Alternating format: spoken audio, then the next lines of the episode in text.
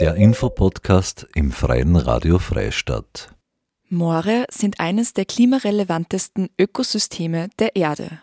Als Kohlenstoffspeicher und Wasserreservoire können intakte Moore einen wesentlichen Beitrag gegen die Klimaerwärmung und zur Anpassung an den Klimawandel leisten. In der Vergangenheit waren Moore als nutzlose Flächen verpönt, die es zu kultivieren galt. Die Wanderausstellung Meer Moor zeigt, was Moorschutz ist, was dieser bewirkt und welchen Beitrag jeder Besucher und jede Besucherin im Kleinen als auch für die globale Moorerhaltung leisten kann. Im folgenden Beitrag dazu spricht Kuratorin der Ausstellung Alexandra Abraham über die Konzeption hinter der Wanderausstellung.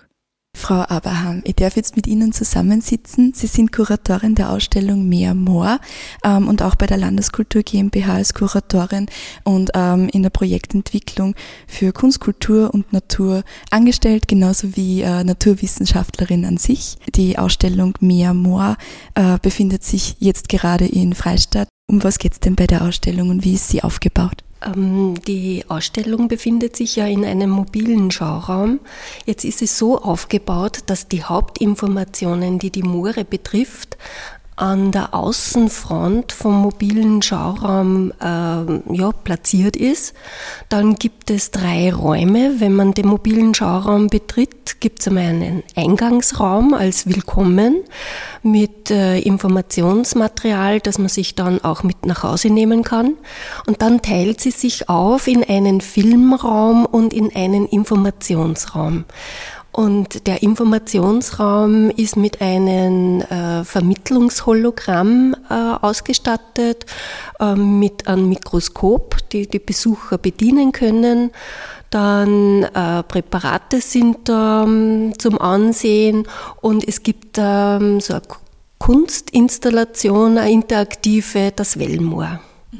Und noch ein Filmraum, äh, wo wir Filmsequenzen vom Ibner Moor äh, zusammengestellt haben, die einerseits recht ähm, äh, emotional se äh, sein sollen, also die hoffentlich die ähm, Besucher berühren, dass es so eine schöne Natur gibt in Oberösterreich und aber auch mit Informationen, was blüht da, welche Tiere kommen da bevorzugt vor. Ich finde das recht äh, spannend. Sie haben jetzt eine Art Hologramm erwähnt.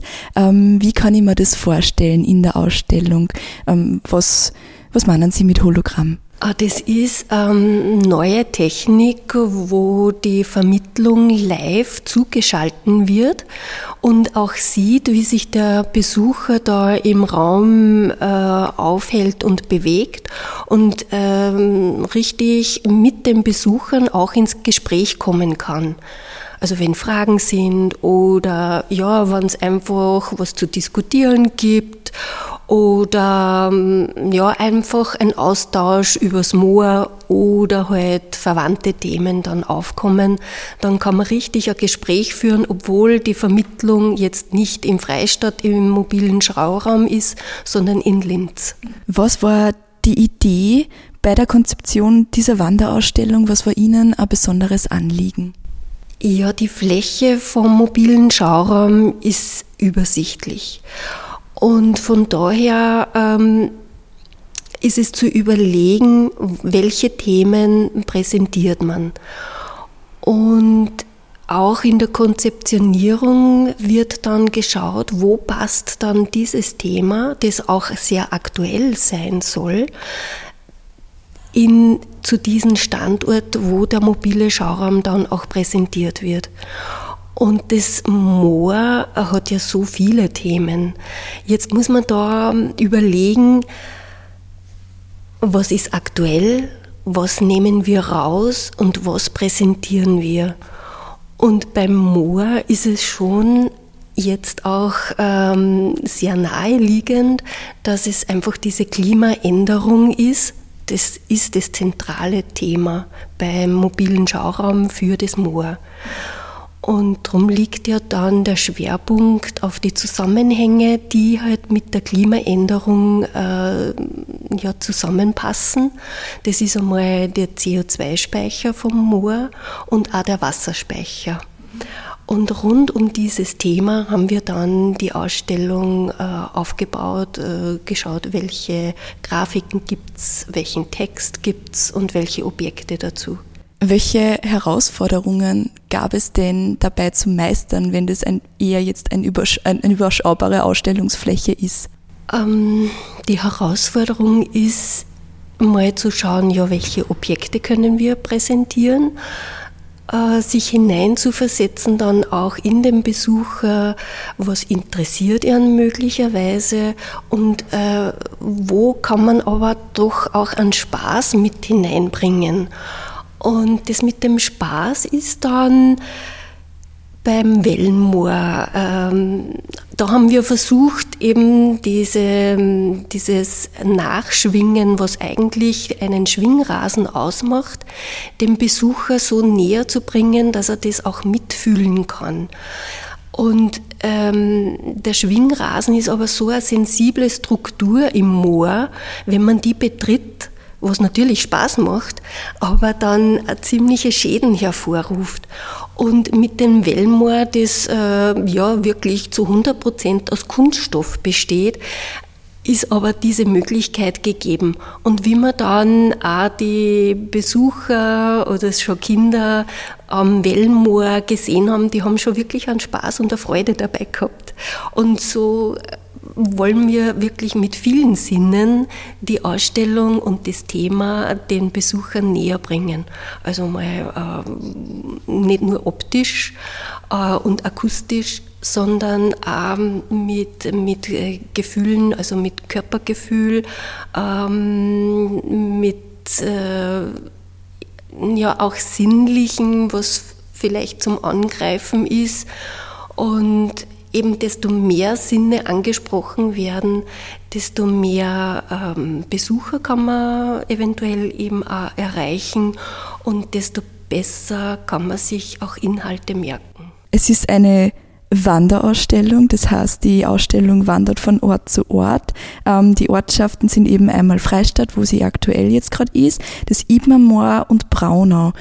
Wie wurden die Orte aus, also wie wurden die Orte ausgewählt? Warum ist es nicht im Tannermoor? ja, genau. Warum ist es nicht im Tannermoor? Also das erste war, dass wir den Standort Tannermoor unter die Lupe genommen haben und ganz genau überlegt haben, also wir möchten es äh, wirklich vor Ort hinbringen. Ähm, jetzt war aber leider Erstens einmal äh, brauchen wir für die Hologrammvermittlung ähm, gut funktionierende äh, WLAN-Verbindung. Und das ist im Tannermoor sehr schwierig. Dann brauchen wir, weil das sieben Containereinheiten sind, auch ziemlich einen Platz. Jetzt ist zwar am Tannermoor der Parkplatz vergrößert worden, aber diese Vergrößerung würde alleine schon der mobile Schauraum benötigen, dass er einfach dort stehen kann. Und dann schaut man doch auch ein bisschen auf die Besucherfrequenz. Und all diese Bedingungen äh, unter ähm, eben zu vereinbaren, sind wir dann von Tannermoor abgerückt und haben gesagt, okay, dann machen wir es aber gleich auch in der Bezirkshauptstadt ähm, und äh, schauen, dass der mobile Schauraum dann im Freistadt steht. Und da war dann die Bedingung, äh, die Bedingungen so gut und jetzt haben wir da so einen tollen äh, Standort bekommen. Und es besteht auch nur die Möglichkeit, äh, nicht nur jetzt für die Besucher, die vorbeigehen die hoffentlich ja das Angebot auch in Anspruch nehmen, sondern auch die Schulen, ob jetzt Volksschulen oder auch höhere Schulen, können dann fußläufig oder sehr, sehr nah den mobilen Schauraum besuchen und hoffen auch, dass dieses Angebot genützt wird. Wie wird es denn in den anderen Orten aussehen bei der Ausstellung? Wird es dann auch mit mobilen Containern sein? Ähm, ich schätze mal, beim Ibmermoor ist ja dann die Ortschaft Ibmer daneben. Wird die dann eins zu eins so ausschauen wie in Freistadt jetzt zum Beispiel? Man kann sich das genauso vorstellen.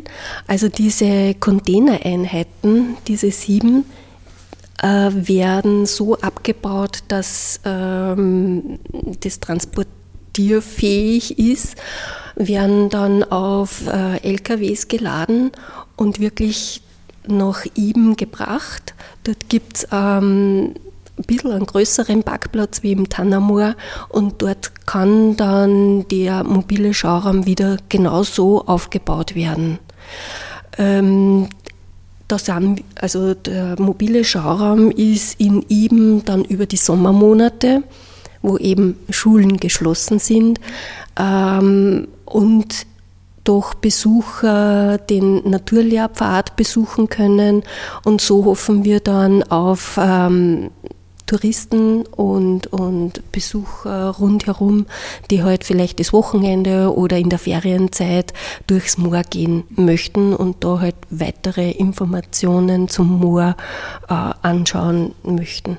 Warum sich die Landeskultur GmbH Oberösterreich mit dem Thema Moor auseinandersetzt, erklärt Geschäftsführer Alfred Weidinger.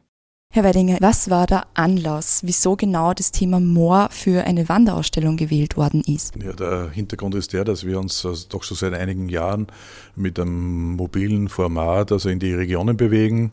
Also wir haben das begonnen so in äh, äh, im, im, im, südlichen Oberösterreich, also mit einem Thema über die Lungenflechte.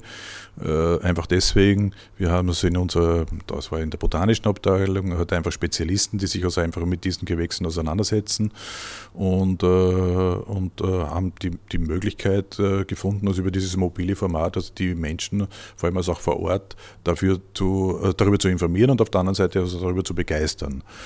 Und mit, den, äh, mit dieser Lungenflechte, das war in einer spezifischen Region, in der die Lungenflechte auch tatsächlich noch wächst. Also ursprünglich war sie auch einmal im Müllviertel, aber dort ist sie ausgestorben zwischenzeitlich, aus klimatischen Gründen.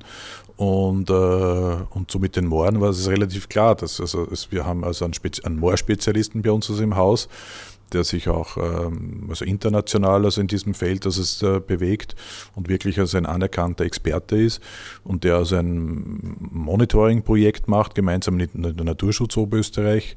Das heißt, das ist jemand, der also glaube ich zweimal oder dreimal in der Woche sich rausfährt, also die Moore begutachtet und, äh, und den Status, den jeweiligen, also an das Land Oberösterreich, also weiterleitet. Und das ist ein Mitarbeiter von uns.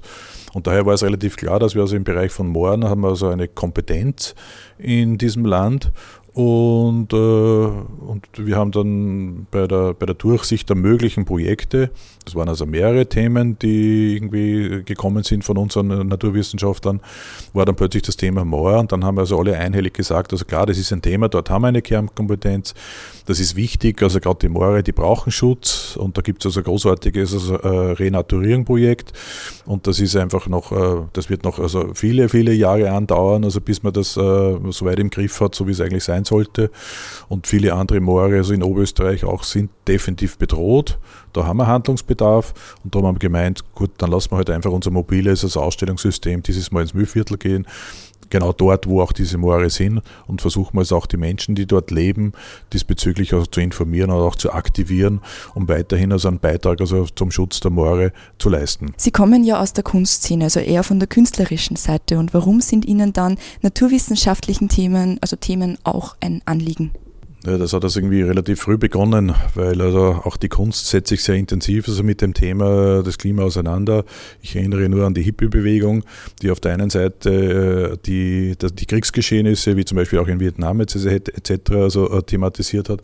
Auf der anderen Seite war es aber auch das Klima und das vergisst man immer ein bisschen. Man denkt immer, dass der Klimaschutz also eigentlich und auch der, der Aktionismus der diesbezügliche erst irgendwie so in den, äh, in den letzten Monaten geschehen ist. Nein, überhaupt nicht. Das ist eine Bewegung, die in den 1970er Jahren begonnen begonnen hat, wahrscheinlich schon in den 1960er Jahren, also vor allem in den Vereinigten Staaten, wo man das sehr wohl thematisiert hat.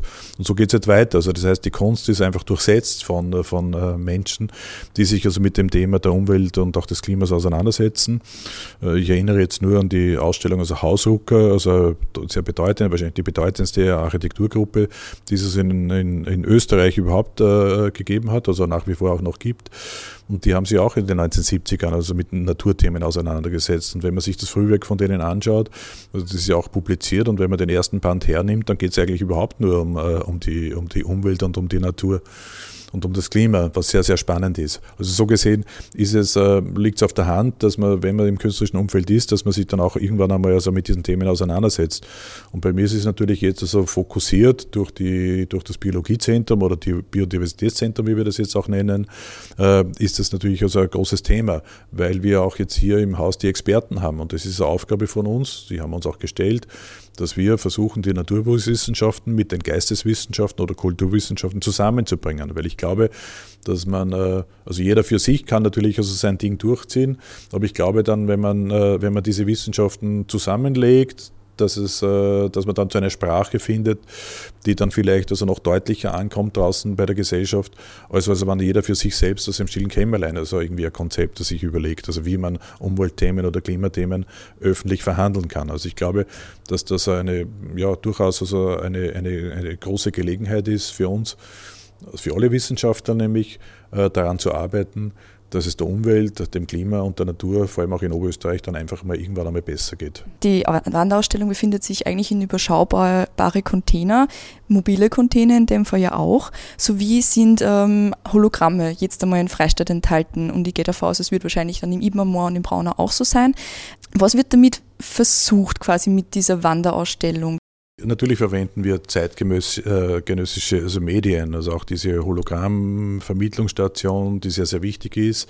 Natürlich, was hat man früher, man halt einfach einen Monitor hingehängt und dann hat man aber immer eine gewisse Distanz da. Also gerade also diese Oberfläche von dem Monitor, die war nicht sehr vertrauenswürdig. Nicht? Und man hat immer gewusst, okay, das ist halt jetzt also eine Einspielung von irgendwoher. Und bei diesem Hologramm, das sich vor einem aufbaut, ist es eine andere Situation, weil du sitzt du vor einem Kunstvermittler oder vor einem Naturvermittler in dem Fall und hast wirklich den Eindruck, der sitzt vor dir. Und dann baut sich irgendetwas auf und da kannst du also Botschaften also viel eindrücklicher vermitteln, als wenn das jetzt also ein, ein rein abstrakter Monitor wäre die, mm, was bewirkt man damit? Also was wollen wir damit? Es ist jetzt nicht so, dass wir dort ein Museum errichten wollen. Wir wollen auf die Menschen in der Region zugehen. Das ist uns wichtig. Also wir haben dieses Format definitiv nicht jetzt für äh, Touristen entwickelt sondern wir sagen, das haben wir auch beim Flussperlenmuschelprojekt gesehen, wir sind in die Region gegangen. Es geht uns nicht darum, dass wir da jetzt also 10.000 Besucher oder 20.000 Besucher also bekommen, so, äh, sondern wir wollen die Menschen, die in der Region leben, auch nochmal zusätzlich zu informieren, also eine weitere Informationsebene einbauen die denen auch die Gelegenheit gibt, einerseits also auf das Land, in dem sie leben, also stolz zu sein, auf der anderen Seite aber auch äh, äh vielleicht also sich neue, äh, neue äh, Möglichkeiten überlegen, dieses, diesen Bereich zu schützen, weil es geht ja auch sehr, sehr um Landwirtschaft. Es ist ein sehr landwirtschaftlich äh, dominiertes Gebiet und da ist es uns einfach wichtig, dass wir also möglichst, also einerseits vorurteilfrei, auf der anderen Seite aber auch äh, mit einer doch sehr, sehr niedrigen Schwelle äh, die Menschen über die Probleme, die durchaus also in so einer Natur gibt, äh, aufklären kann im Zuge dieser Ausstellung, beziehungsweise anhand äh, anderer Ausstellungen, die Sie eben jetzt auch schon erwähnt haben, und die Sie eben auch mit naturwissenschaftlichen oder Umweltthemen ähm, beschäftigen, wirklich ein merkbares Umdenken der Gesellschaft an, also hinsichtlich der Klimakrise erzielt werden? Also ich glaube das definitiv nicht, das wird nicht stattfinden. Das ist so, also solange es den Einzelnen nicht bedroht, wird sich nichts verändern. Also wir als Gesellschaft, also wir schieben das Problem dann weg. Es ist jedem klar, jedem ist es bekannt, es ist zumindest einmal das Gute, dass also jeder weiß, dass es äh, äh, problematisch ist, dass wir in einer unglaublich schwierigen Zeit sind und äh, wirklich ganz intensiv auf die Natur Acht geben müssten. Aber solange es uns persönlich nicht betrifft, solange also das Problem nicht in unsere eigenen vier Wände eintritt, äh, wird sich also hier wahrscheinlich kaum etwas verändern. Und unsere Aufgabe als Museum ist, also wir sind ja keine äh, Aktivisten, wir sind auch keine Exekutive. Das, was wir machen, wir liefern halt einfach unseren Beitrag und das ist halt ein Aufklärungsbeitrag, weil es unser Geschäft ist, durchaus komplexe äh, Inhalte relativ einfach zu vermitteln. Das sehen wir als unsere Aufgabe an. Und wenn Sie fragen, also was werden wir dann, also jetzt haben wir das gemacht, was wir erreicht haben. Ich denke, wenn wir zwei, drei, vier, vielleicht fünf Menschen diesbezüglich also aktivieren, darüber nachzudenken, dann denke ich, haben wir durchaus schon sehr, sehr viel erreicht. Und das äh, reicht auch uns als Institution und rechtfertigt auch diesen Aufwand. Wir haben oft viele Probleme also in der Gesellschaft und es ist nicht jedem Mitglied dieser Gesellschaft, sind die nicht bekannt. Das ist einfach so, weil das vielleicht auch also regional spezifisch ist. Das ist aber hier nicht, sondern weil die Umwelt betrifft ja also alle, die gesamte, also den gesamten Globus, also die Weltbevölkerung. Und jeder kennt das Problem und jeder weiß es. Und das ist gleichgültig, ob man jetzt also in Afrika ist, in Australien äh, oder eben äh, in Asien oder hier. Jeder Mensch auf dieser Erde weiß um das Problem per se. Und äh, das heißt aber noch nicht, dass er diesbezüglich so aktiv wird. Ja, das braucht halt dann gewisse, braucht halt immer Aktivisten, die dann tätig sind. Deswegen bin ich mir grundsätzlich also auf der Seite der Aktivisten, also über die, die, die, die Modi, die gewählt werden, also kann man durchaus streiten. Also da hm, habe ich auch durchaus auch andere Ansichten. Aber ich glaube, es braucht immer so gewissermaßen also Aktivisten, die einfach dann vermehrt äh, auf das Thema hin, hindeuten. Weil denken Sie nur, was geschehen ist also mit Greta Thunberg, das hat ja plötzlich funktioniert. Also die ist eingeladen worden, fast von jedem Kanzler der Welt. Die sind Schlange gestanden, um die Greta Thunberg also irgendwie aufzutreten, um ein Foto zu bekommen. Und das ist jetzt vielleicht also jetzt nicht unbedingt also eine, eine hehre Angelegenheit, äh, um jetzt ein Foto zu ergattern, damit man halt auf Instagram oder wo auch immer oder in den Medien einfach gut dasteht. Äh, das, was sie wirklich bewirkt hat, ist, dass auch tatsächlich etwas geschehen ist. Es hat äh, vielleicht jetzt auch nicht inhaltlich waren die damit einverstanden, diese Kanzler oder Kanzlerinnen, mit dem, was Greta Thunberg gefordert hat, aber sie haben gemerkt, sie waren irgendwie an den, an den Rand gedrängt, medial an den Rand gedrängt und sie musste reagieren. Und dann ist ja auch viel geschehen, es ist auch viel passiert. Und es ist halt dann nur die, die äh, äh, Corona gekommen. Und Corona war natürlich eine wunderbare Ausrede, weil da hat man vollkommen abgelenkt. Und diese, diese nahezu drei Jahre, würde ich fast meinen, äh, Abstinenz von diesem Thema hat also die ganze Bewegung so enorm zurückgeworfen. Also, und das ist eigentlich das Schlimme, nicht? Also wir sind ja nicht drei Jahre zurückgeworfen worden, sondern ich würde meinen, in dem Bereich also des Umweltschutzes, Naturschutz etc. sind wir wahrscheinlich um zehn Jahre zurückgeworfen worden. Und jetzt geht es wieder darum, also einfach wieder ein neues Verständnis aufzubauen, vor allem ein Bewusstsein aufzubauen, eine Sensibilität zu generieren. Aber das Schlimme daran ist halt nur, dass es einfach irgendwie einen Megagau braucht, äh, der halt einfach vor unserer Haustür oder in dem Fall, wenn es um die Wirkmacht geht, also noch besser in den eigenen vier Wänden geschieht, dann beginnen wir zu reagieren und zu handeln. Als Moor-Experte und Gründungsmitglied der IG Moor Gesellschaft zur Erhaltung von Moore in Österreich, bringt Christian Schröck seine Expertise ein. Herr Schreck, nebenbei, dass Sie eben Moorexperte und Gründungsmitglied der Interessensgemeinschaft ähm, Moor zur Erhaltung von Mooren in Österreich sind, arbeiten Sie auch für die Landeskultur GmbH und haben auch bei der Ausstellung mitgewirkt. Jetzt würde mich als erster Mal interessieren, Moore gelten als eine der klimarelevantesten Ökosysteme der, Erd, der Erde. Ähm, können Sie mir anhand der Ausstellung in Freistadt ein Beispiel geben, warum und ähm, warum sollten wir allgemein auf unsere Moore mehr achten? Ja, das ist eine sehr spezielle Frage, weil es ist hinlänglich bekannt, dass Moore sehr spezielle Lebewesen beherbergen. Das wissen die Oberösterreicherinnen und Oberösterreicher. Viele besuchen die Moore, das fällt auf. Was aber weniger bekannt ist, ist, dass Moore irrsinnige Kohlenstoffspeicher und Wasserstoffspeicher sind. Und das war genau der Anlass für uns von der Landeskultur GmbH, dass wir den Schritt auf die Menschen gehen, nach Freistadt, um aufzuzeigen, dass Moore viel, viel mehr noch zu bieten haben. Und das sind Moore sehr, sehr, sehr speziell. Es ist eine gesellschaftliche Relevanz. Ähm, es ist auf der einen Seite der Wasserspeicher. Das Wasser ist das Lebenselixier eines jeden Moores, ist die Voraussetzung, dass ein Moor überhaupt funktioniert. Und wenn man sich vorstellt, dass 95 Prozent des Hochmoortorfs aus Wasser bestehen können, dann ist das schon eine verrückte Menge. Das ist ein höherer Wasseranteil als jener der Milch und trotzdem kann man drauf gehen. Also das ist schon verrückt. Und in Zeiten wie diesen, wo man seit 20 Jahren ungefähr viele, viele Sommertrockenheiten schon erlebt haben, da sind die, die Moore einfach ein, ein ganz wertvolles Ökosystem in der Landschaft. Ohne Feuchtgebiete gibt, ist es eine Welt ohne Wasser. Und das Wasser bedingt in den Mooren auch, der hohe Wasserstand, dass der pflanzliche Abbau nicht so gut funktioniert. Und das einzigartige Substrat Torf entsteht. Und Torf besteht im Wesentlichen, das sind die abgestorbenen Pflanzenreste und das ist purer Kohlenstoff. Und dieser Kohlenstoff ist im Mooren einfach zu einem irrsinnig hohen Anteil gespeichert. Man weiß das ungefähr schätzungsweise weltweit, dass auf drei Prozent der Landmasse doppelt so viel Kohlenstoff gespeichert ist wie auf allen Wäldern der Erde zusammen. Ich habe das am Anfang selber nicht geglaubt, aber es ist so völlig verrückt. Äh, und das ist im Zeitalter des Klimawandels natürlich ein großes Thema, denn die Moore geht es in Österreich nicht so gut, in ganz Europa nicht gut, weil sie entwässert sind. Und wenn Sauerstoff wieder in den Torfkörper gelangt, dann reagiert er mit dem Kohlenstoff wieder zu Kohlendioxid und wird freigesetzt. Und darum haben wir es in der EU äh, ungefähr mit 5% der Treibhausgasemissionen kommen direkt aus Mooren. Also ihr hoher Anteil, deutlich mehr als der Flugverkehr. In Deutschland sind es sogar 6%. In Österreich liegen wir zwar darunter, aber das hängt ja davon auch ab, wo, wo wir sind in Österreich. Es gibt Gebiete, wo so viele Moore vorhanden sind, wo dann natürlich regional der Anteil deutlich, deutlich höher ist. Sie haben jetzt einen Teil der Moorentwicklung von den letzten 20 bis 30 Jahren erwähnt.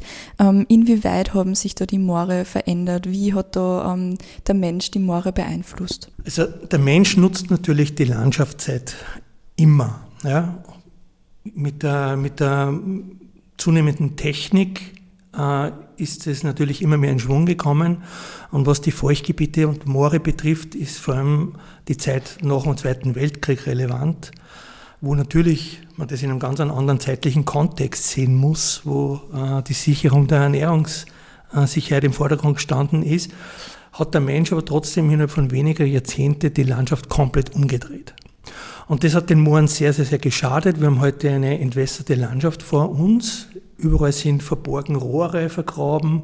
Äh, man sieht in den Mooren viele Entwässerungsgräben. Und darum ist die Entwicklung in, den, in der Zeit nach dem Zweiten Weltkrieg eine sehr, sehr traurige, äh, was die Moore betrifft. Und ich selbst beschäftige mich jetzt seit knapp 30 Jahren mittlerweile auch schon mit Mooren, furchtbar. und habe selber da erlebt, wie sie sich verändern. Moore sind zwar sehr, sehr träge Ökosysteme, sie halten viel aus und viele Prozesse laufen sehr langsam, aber wenn man immer wieder hinkommt, merkt man, wie sie sich verändern. Und es gibt da auch äh, Kipppunkte, äh, wenn die erreicht sind, geht es dann sehr, sehr schnell. Das sieht man, die, die Lebewelt verändert sich, sie trocknen dann so auf, dass die Oberfläche stark vererdet, es kommt, kommt der Wald auf und das sieht man. Im Zuge der Wanderausstellung ähm, wird auch darauf eingegangen, wie ähm, Besucher und Besucherinnen oder allgemein die Bevölkerung einen kleinen, äh, einen kleinen Teil dazu beitragen kann, dass man die Moore schützt. Können Sie mir da ein paar Beispiele geben, wie? Das fängt, das fängt schon bei den Mooren vor der Haustür an. Also wenn man sie besucht, äh, sollte man einfach nicht als Gruppe reintrampeln. Äh, Moore sind empfindliche Ökosysteme, sie sind irrsinnig selten schon geworden. Ja. Und darum sollte man schauen, dass die letzten verbliebenen Moore äh, einfach erhalten bleiben. Also bitte auf die Wege bleiben, die, die dafür genau für das eingerichtet worden sind. Das ist wichtig, die Leute sollen ja die Moore besuchen. Aber es gibt halt gewisse Verhaltensregeln, die zu beachten sind. Und das Wichtigste ist einfach äh, generell Verständnis dafür zu entwickeln, dass wir im Naturschutz Maßnahmen ergreifen, um die Moore wieder zu vernässen. Und, und da sind wir immer wieder äh, damit konfrontiert, dass, äh, dass die lokale Bevölkerung da zweifelt daran, dass das notwendig ist. Aber, aber der, wir können darüber reden, man kann das auf, aufklären, man kann sensibilisieren. Man muss einfach in der Öffentlichkeit das verankern, dass diese Arbeiten wichtig sind. Und was jeder Mensch äh, für sich sowieso noch beitragen kann, ist, dass er im Garten auf torfreie äh, Ersatzprodukte äh, heranzieht und nicht mehr Torfprodukte, auch wenn sie äh, besser geeignet sind. Äh, Österreich importiert jedes Jahr über 100.000 Tonnen Torf, äh, was natürlich eine beträchtliche Menge ist, gerade aus Osteuropa. Und das ist zu vermeiden. Eine andere Geschichte ist, wenn man es global betrachtet, das Palmöl.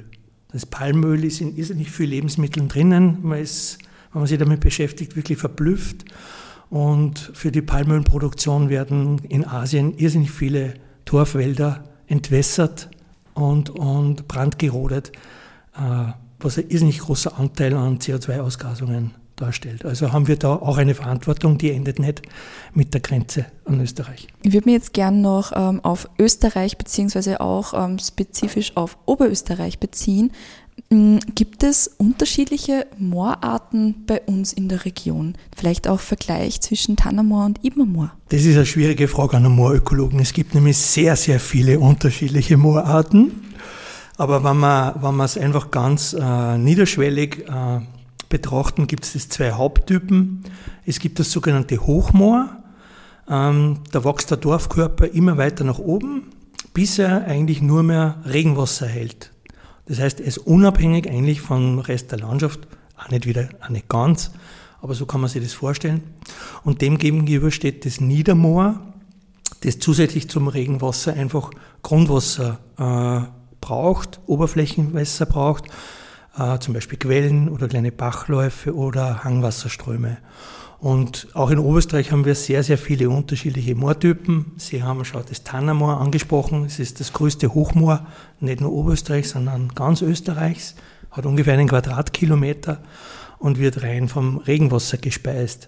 Was es bei der Wiedervernässung leichter macht, weil dann braucht man sich nicht im Umfeld so, so umschauen.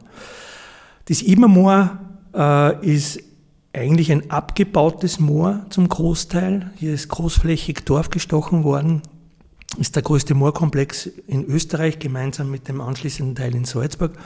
Und da wissen wir nicht überall, was das eigentlich für Moortypen ursprünglich waren. Es waren großflächig sicher auch Hochmoore, aber heute ist es ein sehr abwechslungsreiches Moorgebiet, eben eng verzahnt mit Niedermooren oder Typen, die zwischen am Hochmoor und am Niedermoor stehen.